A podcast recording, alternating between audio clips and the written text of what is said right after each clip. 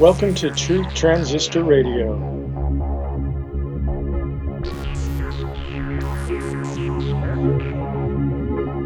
This is the most awesomest podcast of all time.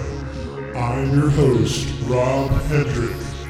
This podcast is brought to you by Proverbs 16 18. Pride goeth before destruction.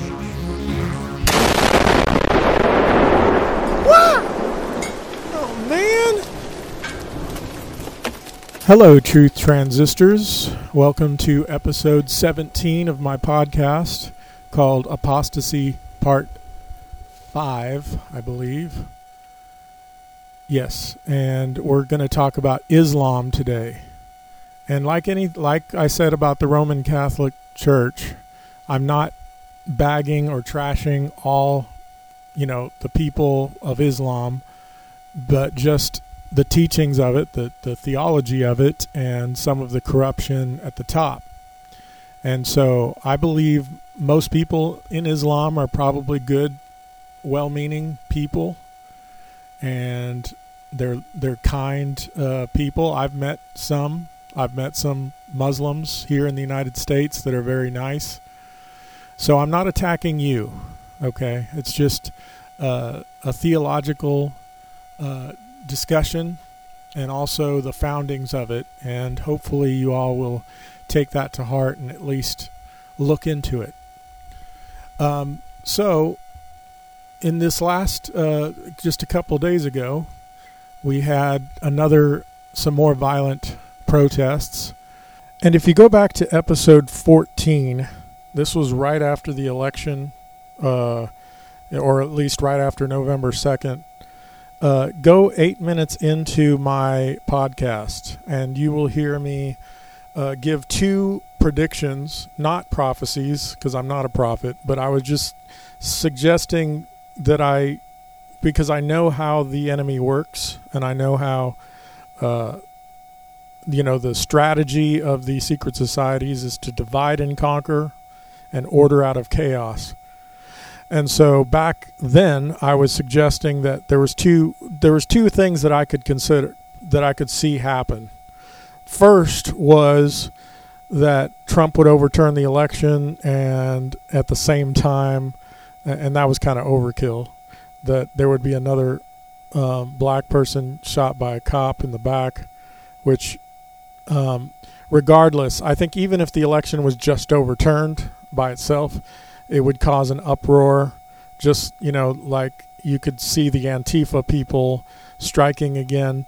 But I also said that if if Biden continued to win despite all the evidence of fraud, that the rights equivalent to Antifa, uh, which I said from the beginning that Antifa was probably a, a opposed opposition to destroy a an otherwise gr- grassroots protest, peaceful protests, and they were there to just cause chaos, so that the uh, the media, the Republican media, would have something to to trash about, uh, and it would cause more division. And of course, the Republican media all would say things like, "The conservatives would never do that." But anyway, I remember saying back on November 4th that if Biden continued and stayed in in off or the election didn't get overturned and the despite all the evidence of fraud that the rights equivalent to Antifa would come out of the woodwork and build down bur- buildings or burn down buildings. And as as as angry as people are about this I'm not surprised. I could see it coming. Um, and it doesn't mean it's good uh, obviously, I, I, opposed the violence from the beginning, but I can see the hypocrisy of the left right paradigm. So obvious how six or you know six months ago people on the left i i had friends on the left that are that would never burn down a building but they were defending it. They were saying well uh, that's because you know you know and then they would defend it by saying that how else are we going to get people's attention? Blah blah blah.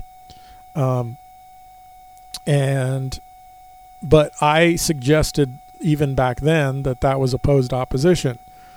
So fast forward to today, and then oh yeah, and like I said, the the conservative media just lumped everybody all in and said all everybody in Black Lives Matter is violent and they're thugs and they're burning down buildings, which is ridiculous. So fast forward to January sixth. Uh, you know, you had these um, violent protesters, and if you paid attention to what was actually happening and not what the media is telling you, um, Trump and his, you know, Trump was having his rally a, a bit away from the Capitol. And they were going to peacefully march to the White House. And, it, and while Trump was talking, there was already people at the Capitol uh, doing violent things, separate from Trump and the people watching him. And yet the media suggests that Trump was the one that led this violent protest which uh, is false. I'm not a Trump supporter, but I do support the truth. And then, um, like I predicted, no surprise, I'm not a prophet, but there, there you have these people claiming to be Trump supporters uh, that were just like Antifa, except instead of build, burning down random buildings, they were uh, raiding the Capitol building. And it was just very chaotic. And now all of a sudden, the same people that were justifying the violence six months ago, if they were, and they or they were upset that, you know, the media was associating the violence with the peaceful protesters, um, and and also that we're claiming uh, we're saying that we need to defund the police. We're suddenly saying where were all the police? Why didn't they do their job? And I agree with them on that. But I think we all need to be consistent. And then people on the right were suddenly saying, "Why you can't lump in Trump supporters with the the violent people? Those were infiltrators." But none of them said that six months ago. So what goes around comes around. I mean, the left and right media is so inconsistent and so hypocritical. It's not even funny. But this is all part of the strategy. Um, the division is so strong right now, even within churches. Um, in my own church, there's people divided on masks. There's people that are divided on Black Lives Matter. You know, and it's it's one thing to have a disagreement. It's another thing to leave the church because you disagree with something. You know, it's it's just that's the kind of thing where that's happening in the world right now, and I believe that, uh, or at least in the United States, and I believe that the hand of protection over this country is, by God, is is beginning to depart. Um, you know, one of the signs of punishment on a nation or judgment on a nation is when they are given over to homosexuality. And of course, more and more that's been not only just accepted, but it's been pushed to where if you don't support it, you're now a homophobe. you know, it's it's uh, it's gotten to that point, and now transgender has become in recent years uh, embraced and accepted, and there's what 72 genders now and I think we get what we deserve. You know, um, with Trump, I know that the media has lied and exaggerated a lot of what he said and done, and they make it sound a lot worse than he actually is, or make him sound like a, se- a racist and sexist and and a hate- hateful person.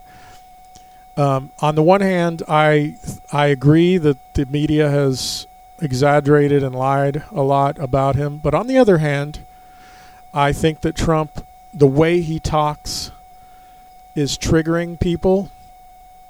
And whether or not, you know, I personally believe that that's all part of the strategy, and Trump knows exactly what he's doing. But on the on the other hand, he may not know what he's doing, and it may be Satan kind of manipulating everything. Um, you know, so there is a way to be truthful and not political while still being peaceful, and I think Ron Paul was able to do that.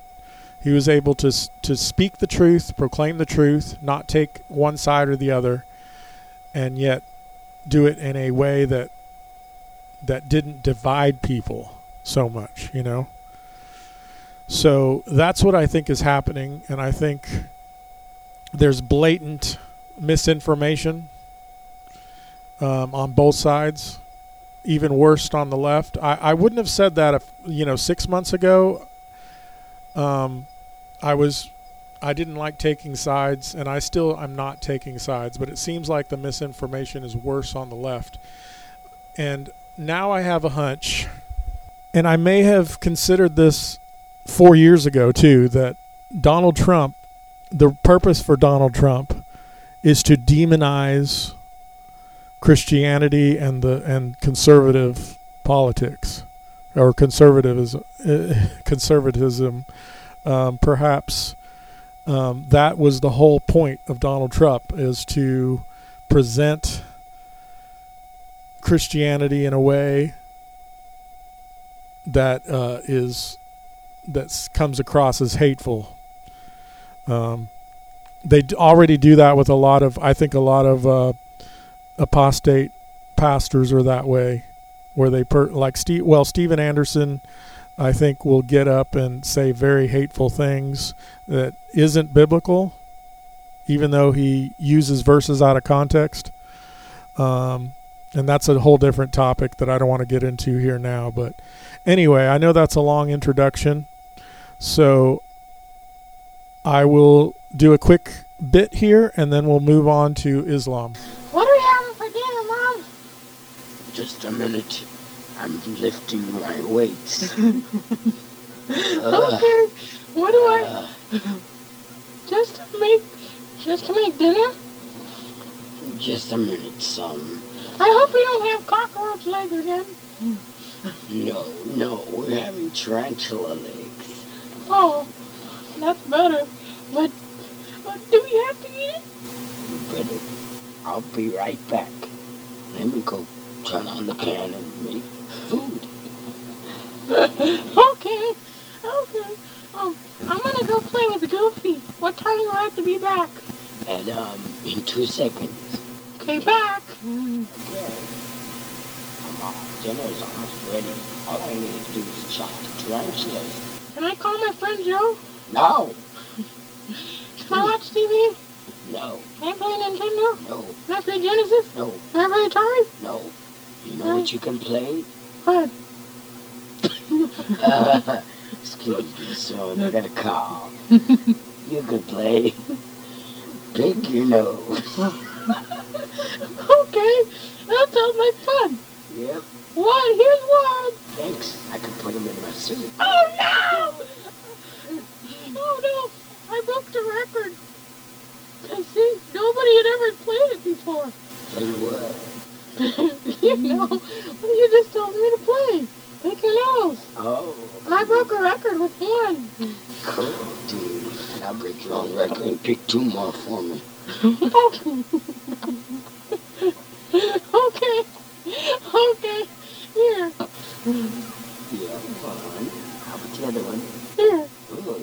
Ooh, you have the slimiest boogers. bye, bye, everybody. I gotta be going. Yeah. I'm gonna, I'm gonna, uh, uh, I'm gonna go lift buses again. Bye, Mom. So that was my cousin and I back in 1990 ish, 91, uh, recording on a cassette tape, which is why the audio is kind of bad. But I just want to say that my cousin was able to do that low voice. I played the, the kid with the high voice, and he played the uh, the that whatever that was, and it was it was just crazy. I tried it, and I think I was able to do it, but it really hurt. so anyway that was that was a fun bit so what we're going to do now is talk about uh, islam and i would like to start by reading a section from a book by walter martin called the kingdom of the Cults. and walter martin is another guy i want to plug here uh, in this podcast and think of me as sort of a sort of an encyclopedia to reference you to those that are the experts and because I don't consider myself an expert. I'm I'm just trying to put things all in one place for you to to get started and then hopefully find those those things. So this is uh, from the Kingdom of the Cults handbook by Walter Martin chapter 16 called Islam the Message of Muhammad. Islam is the second largest religion in the world next to Christianity.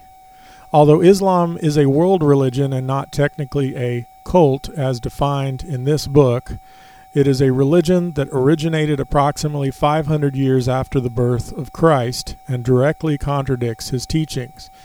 Now, let me quickly say this is me now, Rob Hendrick, not in the book. Um, let me quickly say that I slightly disagree. I think there's some truth to his definition of cult. Um, as he he he talks a lot about it being uh, against the culture of the norm, the culture norms and, and things, and obviously also unbiblical teachings. But I would also suggest that a cult is where you have some leader that is controlling of the people within it.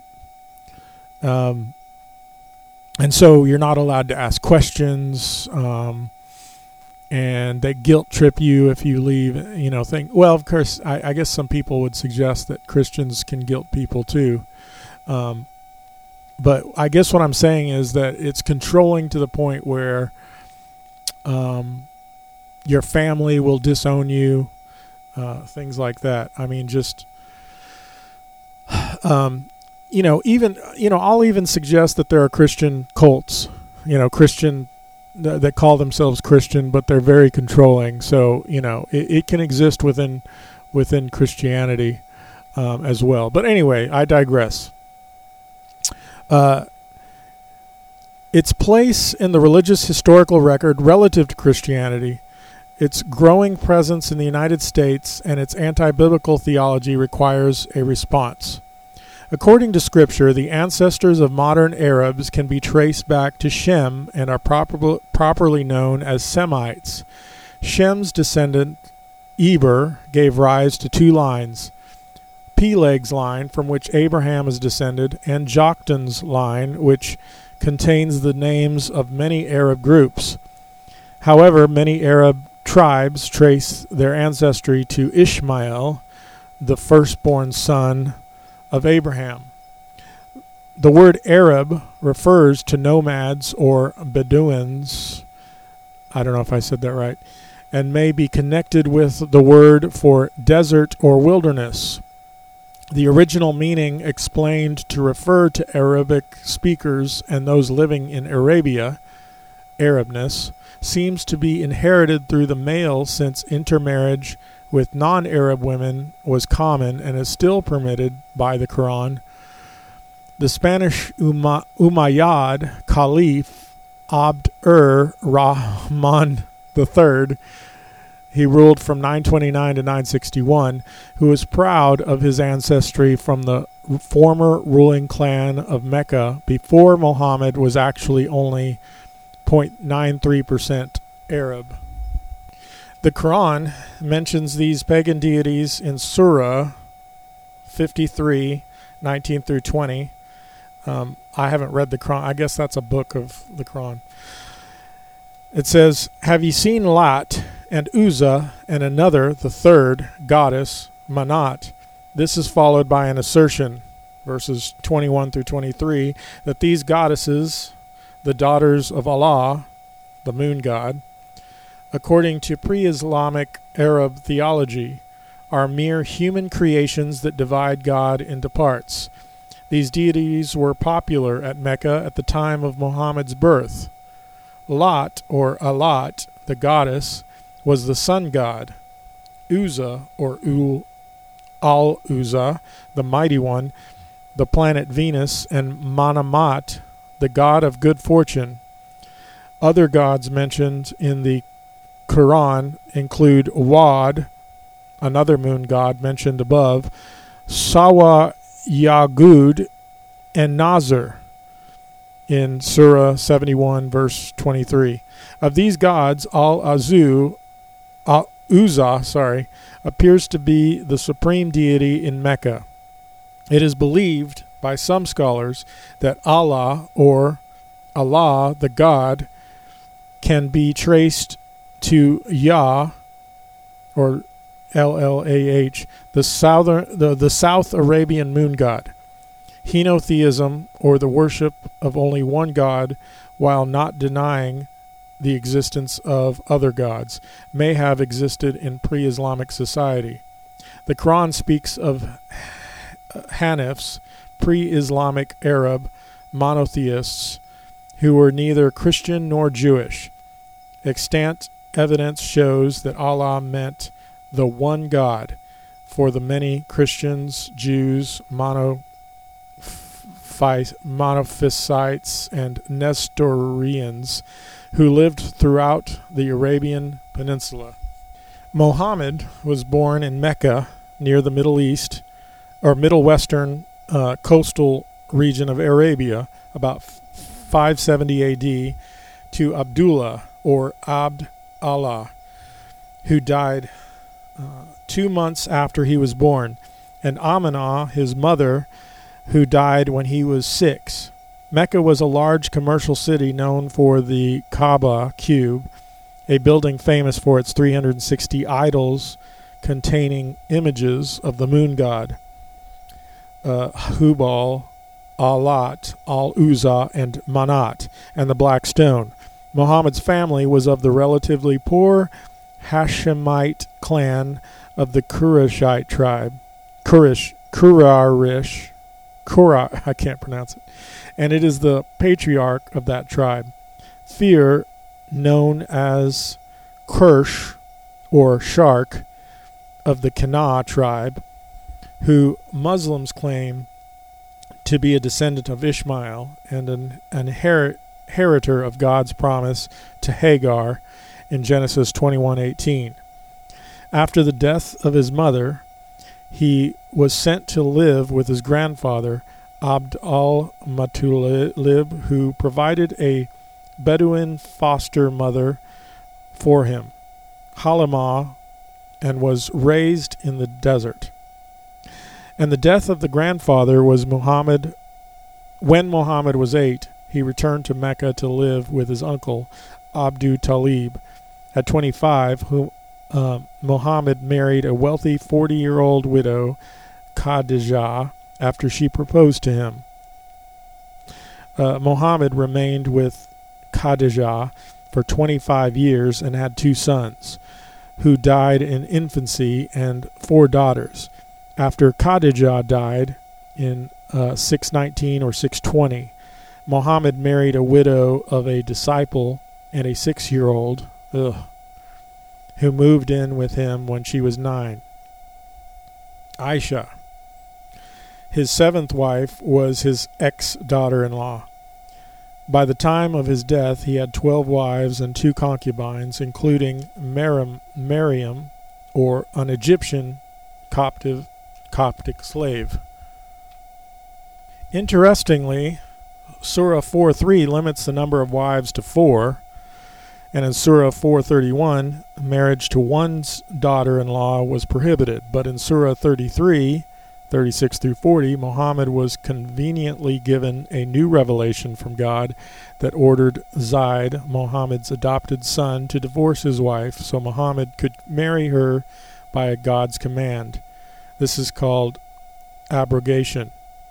And Rob Hendrick speaking again, that sounds exactly like a, what a cult leader would do when they uh, somehow live under different set of rules than the rest of the people and they control people.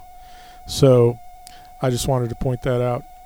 For the sake of time, I'm going to skip ahead to get to some of the um, theological stuff. Um, there's a lot more here on the historical end, but um, I'll let, just refer you to the book once again called The Kingdom of the Cults by Walter Martin. Uh, theological evaluation. At first glance, Islamic belief appears to be almost compatible with Christianity or Judaism. Often, people claim that the Muslims believe in the same God as Christians. They just don't accept Jesus Christ. However, as we shall see, the Muslim God is not like the Christian God. Islam rejects the biblical doctrines of the Trinity and the deity of Christ, so much so that with, written within and all over the inner walls of the dome of the Rock Mosque in Jerusalem, uh, built in AD 692, are specific theological arguments and warnings to all Muslims that Allah has no son and is one in nature, not three. Uh, for the Muslim, Allah is the only true God. There is no such blasphemous thing as the Trinity. The Muslim is un- unapproachably uh, unapproachable by sinful man, and the Muslim's desire to be to submit to the point where he can hold back the judging arm of Allah and inherit eternal life in a heavenly paradise, often pictured in terms of food, wine, and sexual pleasure. But Allah is not only a harsh, wrathful God, although the overwhelming teaching in the Quran is that He is sovereign, distant, and angry. Muslims also believe He is loving and forgiving, as Surah 1190 says. Ask forgiveness of your Lord, then repent to Him. Surely my Lord is all compassionate, all loving. And 85:14 says, He is the all forgiving and all loving. The Quran is clear that Allah is merciful, but unlike Christians, Muslims do not emphasize a personal relationship with God. Scripture tells us that that those who trust in Christ do the Father's will and have been redeemed and adopted as sons. Romans 8:14 through 15 and Galatians 3:26. We are heirs of God. Galatians 4:7. And the Father loves and treats us as his children in Matthew 12:47, Mark 3:35, and Hebrews 12:5 and 7. We can even be called his friends. I'm not going to keep giving all the verses, but on the other hand, those who deny the Son have the devil for their father. That's John 8:44. To Muslims, God has no likeness. It is transcendent, is unknowable, apart from revelation and is wholly other uh, wholly other and totally different. He is neither a physic he's neither physical nor spirit. The bible contradicting the quran tells us that we have been created in god's image and likeness and that we have knowledge of god in our hearts moreover scripture tells us that god is spirit Currently, there are two schools of thought in Islam that are that offer varying interpretations of who God is. According to the Orthodox school, God is said to have a face, hand, and soul, but it is not legitimate to inquire how, for these belonging uh, to his qualities, God has no body. Guillaume adds that uh, that in the Fiqh Akbar, a creed compiled around the year 1000 and representative of orthodoxy says Allah is absolute in his decrees of good and evil. He does not resemble his creatures in any respect. He has existed from eternity with his qualities, those belonging to his essence and those pertaining to his, in his activity the Quran is the eternal speech of God, the angel Gabriel to Muhammad. The Quran contains terms that attribute qualities to God, and the Orthodox Muslim believes that God has attributes but is not sure what they mean. Nevertheless, many Muslims believe that God is neither physical nor spirit. God is a total, totally unique being that has no similar in any sense to any other being. This view is based on the assumption that to believe otherwise would mean that God somehow shares his attributes by implication, leads to grave sin or assigning partners to God, called shirk. Jesus Christ. To the Muslims, Jesus Christ is merely one of the many prophets of Allah. According to Islam, the Prophet Muhammad supersedes Jesus Christ. Jesus Christ is not the Son of God or part of any Trinity. We are told that he um, was nothing but a slave on whom God showed favor. Yet elsewhere we are told the Messiah is not a slave. Jesus Christ did not atone for anyone's sin, according to them, although he was himself sinless and is one of those who are near to God. Positively, the Quran says that Jesus Christ performed miracles and was the Messiah, but Jesus Christ did not die on the cross. Various Muslim traditions say that he either miraculously substituted Judas Iscariot for himself on the cross, crazy they would pick him, or that God miraculously delivered him from the hands of the Romans and Jews before he could be crucified. Most Muslims believe that Jesus Christ was taken bodily into heaven without having died. However, Surah 199:33 says he died and would be resurrected. It is interesting to compare Jesus and Muhammad according to the Quran. Jesus did miracles, but Muhammad did not.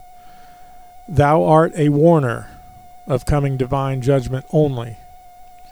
Jesus was sinless, but Muhammad sinned and needed forgiveness. Ask forgiveness of thy sin. Ask forgiveness for those on earth. Uh, Surah 47:19. Ask forgiveness for thy sin, that Allah may forgive thee of thy sin. Jesus was called the Messiah and was even born of a virgin. Yet Muhammad is supposed to be the greatest of the prophets. The Quran teaches that all have sinned. If God were to take mankind to task for their wrongdoing, he would not leave here one living creature, and were created weak. We are even told that Muhammad sinned. Uh, every Muslim who hopes to escape the judgment of Allah must fulfill the works of the five pillars of the faith. 1. Recitation of the Shahada, that is, there is no God but Allah, and Muhammad is the Prophet of Allah. 2. Five daily prescribed prayers, salat or namaz in Arabic. These prayers include gen- genuflection and pros- prostration in the direction of the holy city, Mecca. 3. Almsgiving, zakat, which involves the duty to give a certain percentage of one's total income to help others. This is not considered charity, but an obligation arising out of the realities of a world where there is poverty, inequality, injustice, and suffering. Generally, performing zakat is to be done privately unless there is a pressing reason for the giving to be made known publicly. 4. Fasting, Sawm or Ruze. During the entire month of Ramadan, when Muslims are supposed to fast from all food and drink from sunrise to sunset in atonement for their own sins over the previous year. Muslims are allowed to eat and drink after sunset, and some get up before sunrise to eat before the fast begins again. 5. A pilgrimage, Hajj, to Mecca. A, a pilgrimage to Mecca, the holy city, at least once in a Muslim's lifetime. The Hajj takes place after Ramadan. The Muslim pilgrims engage in elaborate rituals both at the famous mosque in Mecca that holds the Kaaba and in areas surrounding the most sacred city. Jihad is sometimes referred to as a sixth pillar of Islam. Since 9 11, there has been constant debate about the meaning of the term. Many Muslims and some secular experts on Islam have tried to say that jihad only refers to personal spiritual struggle Jihad can and often does mean one's individual efforts to be righteous, but it is often used by Muslims, both past and present, to refer to actual military struggle or holy war, saying that jihad is simply spiritual struggle, ignores Islamic history and the actions of contemporary Muslims, including militants like Osama bin Laden, who used to refer to acts of killing in the name of Allah. There's a lot more in here, but for the sake of time, I'll just refer you to this book. I think uh, Walter Martin has a lot of. You can find videos of Walter Martin on YouTube as well, and more resources by him. Um, but uh, anyway, that's kind of a a summary of, or I'm sure there's a lot more to it than what I just said. That was real quick, but um, it's not one of those religions that is that most Christians are deceived by in that sense. So it's it's kind of a little more obvious than maybe some other uh, Christian apostasies. Um, but I just wanted to point that out. And after this song, I'm going to play a quick song here. Um, I'm going to play some uh, William Cooper talking about um, the mystery schools connection to Islam. And this is a song uh, by a band called Dominica that was around back in the mid 90s. Uh, my brother was in it. Now, I have three different brothers, and I've played in the past songs from two other ones, two other brothers, and this is a third brother. I'm the only um, of the brothers that was never in a band. Uh, I was more into musical theater, uh, although I wish I was in a band. It seems much cooler. But anyway, so here's a song by Dominica called Reach Out, and I don't think you can find this anywhere.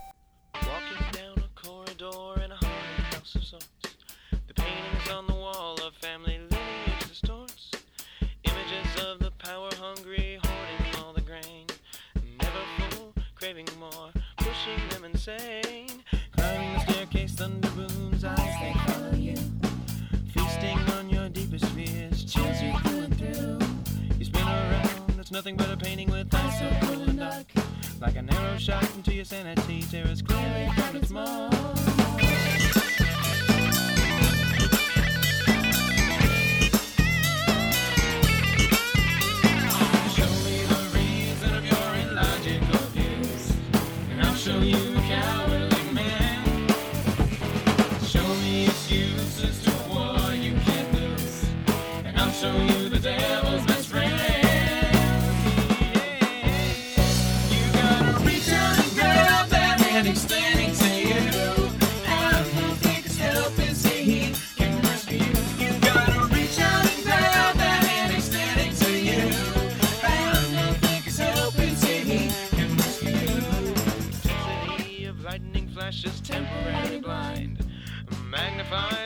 smallest things into a crueler kind.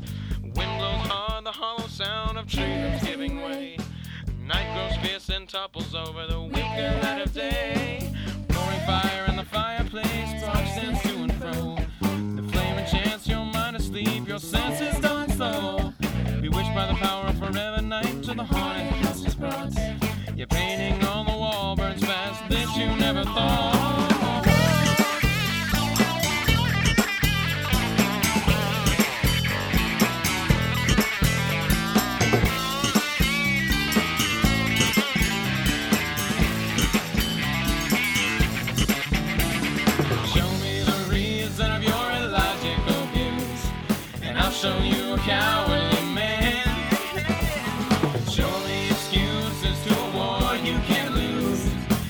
show you the devil.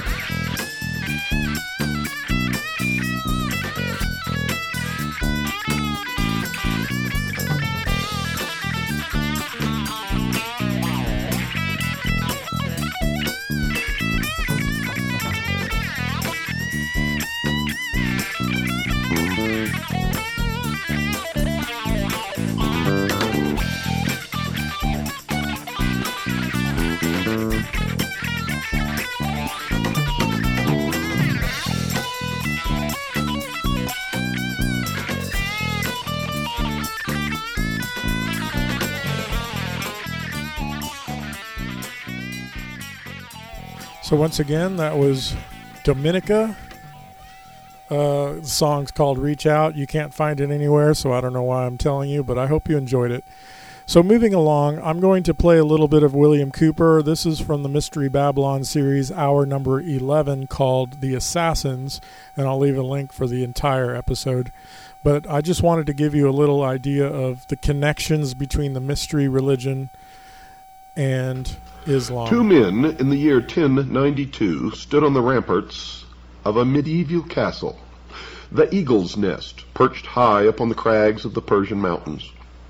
The personal representative of the emperor, and the veiled figure who claimed to be the incarnation of God on earth. Hassan, son of Sabah, sheik of the mountains and leader of the assassins, spoke. Quote, you see that devotee standing guard on yonder turret top? Watch. Unquote. He made a signal. Instantly, the white-robed figure threw up his hands in salutation and cast himself two thousand feet into the foaming torrent which surrounded the fortress. I have seventy thousand men and women throughout Asia, and each of them ready to do my bidding. Can your master, Malik Shah, say the same? And he asked me to surrender to his sovereignty? This is your answer. Go. Now, such a scene may be worthy of the most exaggerated of horror films, and yet it took place in historical fact. The only quibble made by the chronicler of the time was that Hassan's devotees numbered only about 40,000. How this man Sabah came by his uncanny power, and how his devotees struck terror into the hearts of men from the Caspian to Egypt, is one of the most extraordinary of all tales of the secret societies, the mysteries. Today, the sect of the Hashishin, or druggers, still exists in the form of the Ismailis, or Ishmaelites, whose undisputed chief, endowed by them with divine attributes, is the Aga Khan. Like many another secret cult, the assassin organization was based upon an earlier association. And in order to understand how they worked and what their objectives were, we must begin with these roots. It must be remembered, dear listeners, that the followers of Islam in the 7th century AD split into two divisions the Orthodox, who regard Muhammad as the bringer of divine inspiration, and the Shias, who consider that Ali, his successor, the fourth Imam or leader, was more important. It is with the Shias that we are concerned here. From the beginning of the split in the early days of Islam, the Shias relied for survival upon secrecy, organization, and initiation.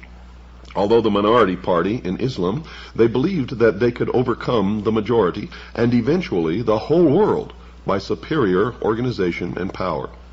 To this end, they started a number of societies which practiced secret rites in which the personality of Ali was worshipped, and whose rank and file were trained to struggle above all for the accomplishment of world dominion. One of the most successful secret societies which the Shias founded was centered around the abode of learning in Cairo, which was the training ground for fanatics who were conditioned by the most cunning methods to believe in a special divine mission. In order to do this, the original democratic Islamic ideas had to be overcome by skilled teachers acting under the orders of the Caliph of the Fatimites who ruled Egypt at that time.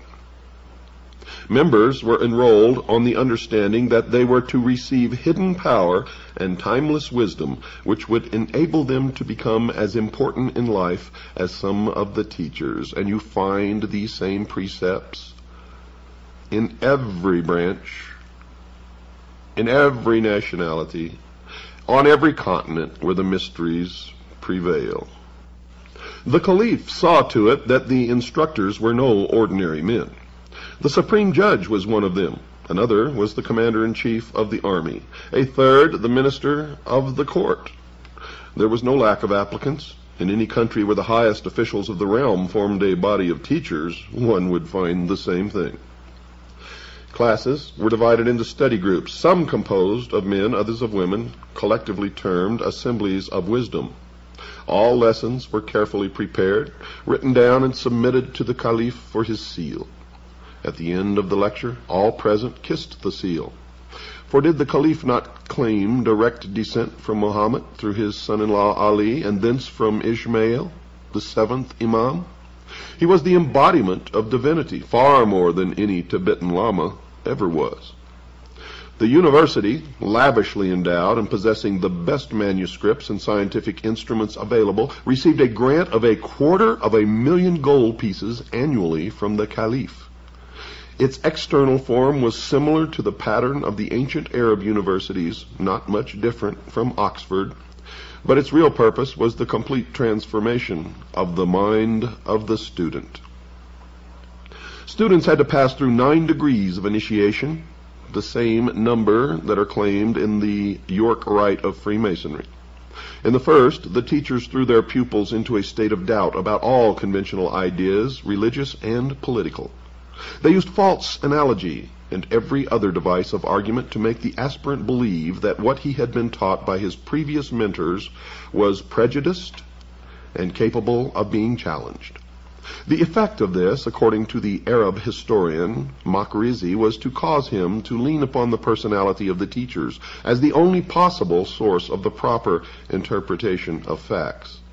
At the same time, the teachers hinted continually that formal knowledge was merely the cloak for hidden, inner, and powerful truth, whose secret would be imparted when the youth was ready to receive it.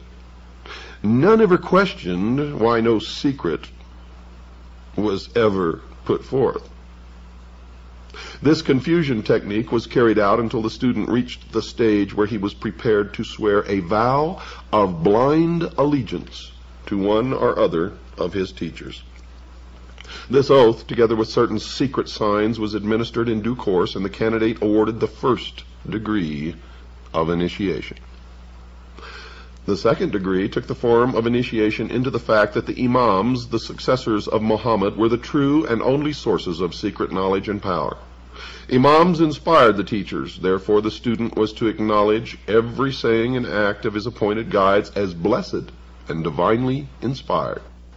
In the third degree, the esoteric names of the seven imams were revealed, and the secret words by which they could be conjured, and by which the powers inherent in the very repetition of their names could be liberated and used for the individual, especially in the service of the sect.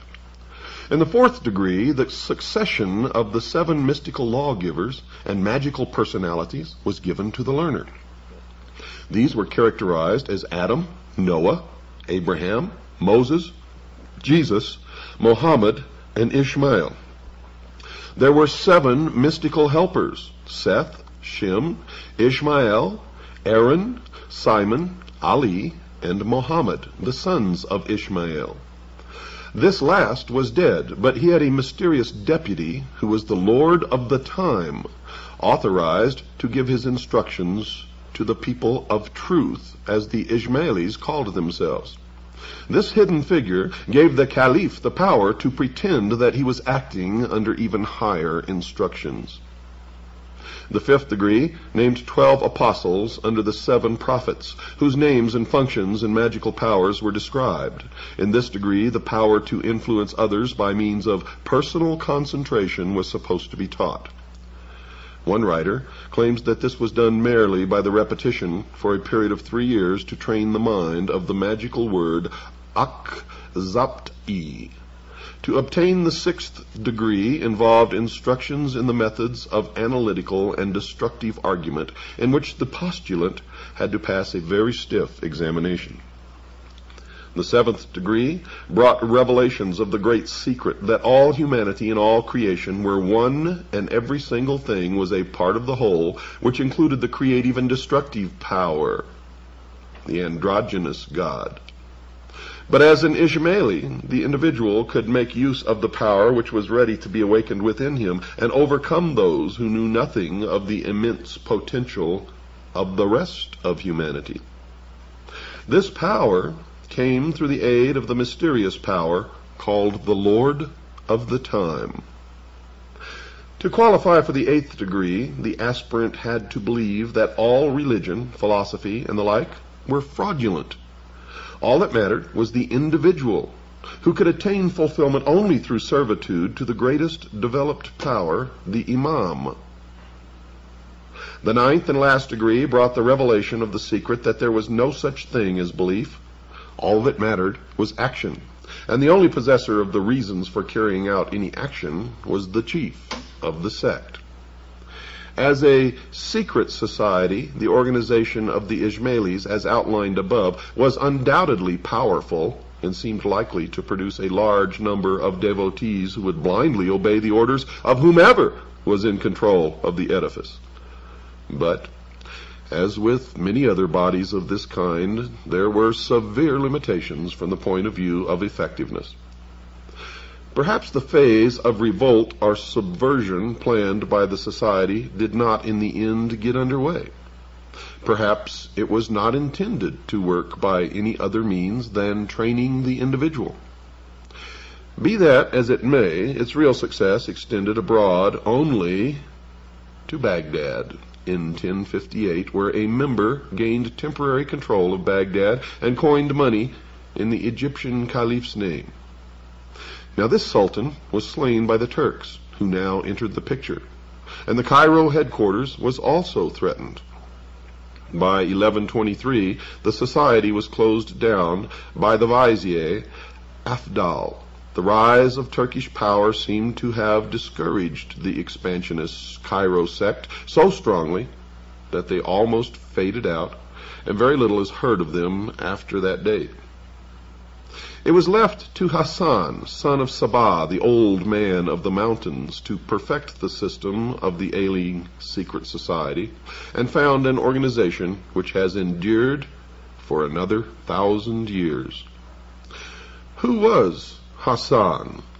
Well, he was the son of a Shia, Ali worshipper, and Khorasan, a most bigoted man who claimed that his ancestors were Arabs from Kufa now, this assumption was probably due to the fact that such a lineage bolstered up claims to religious importance then as now among Muslims.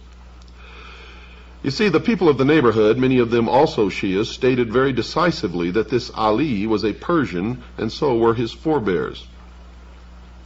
So it is generally thought that this is the truer version. As the governor of the province was an Orthodox Muslim, Ali spared no efforts to assume the same guise. Now, this is considered to be completely permissible, the doctrine of intelligent dissimulation. As there was some doubt as to his reliability in the religious sense, he retired into a monastic retreat and sent his son Hassan to an Orthodox school. This school was no ordinary one. It was a circle of disciples presided over by the redoubtable Imam Muafiq, about whom it was said that every individual who enrolled under him eventually rose to great power. It was here that Hassan met Omar Khayyam, the tentmaker poet and astronomer, later to be the poet laureate of Persia. Another of his schoolmates was Nizam al-Mulk, who rose from peasanthood to become prime minister.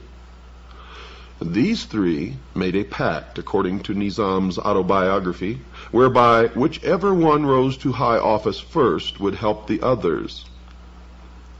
And that tenet has survived to this day. It is how their own infiltrate all levels of society, military, and government, and then pull their brothers up into positions below them. It is the method for infiltrating and controlling large masses, populations, governments, military organizations, and society as a whole. And I will cut it off there. Um, I'll leave a link once again to the entire uh, episode, The Assassins.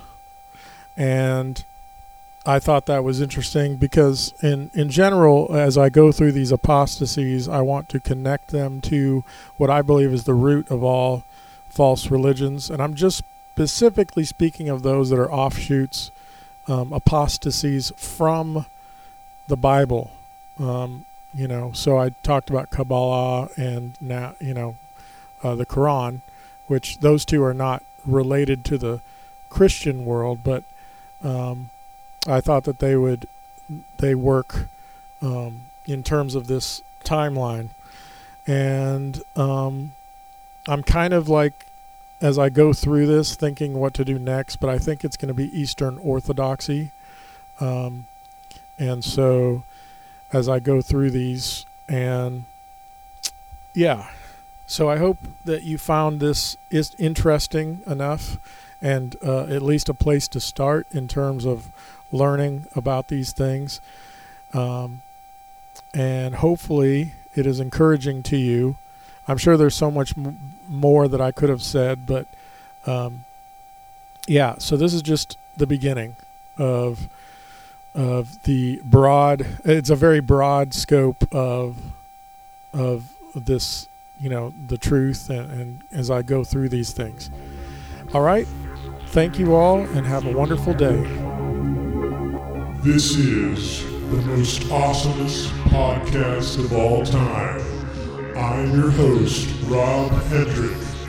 This podcast is brought to you by Proverbs 16 18. Pride goeth before destruction,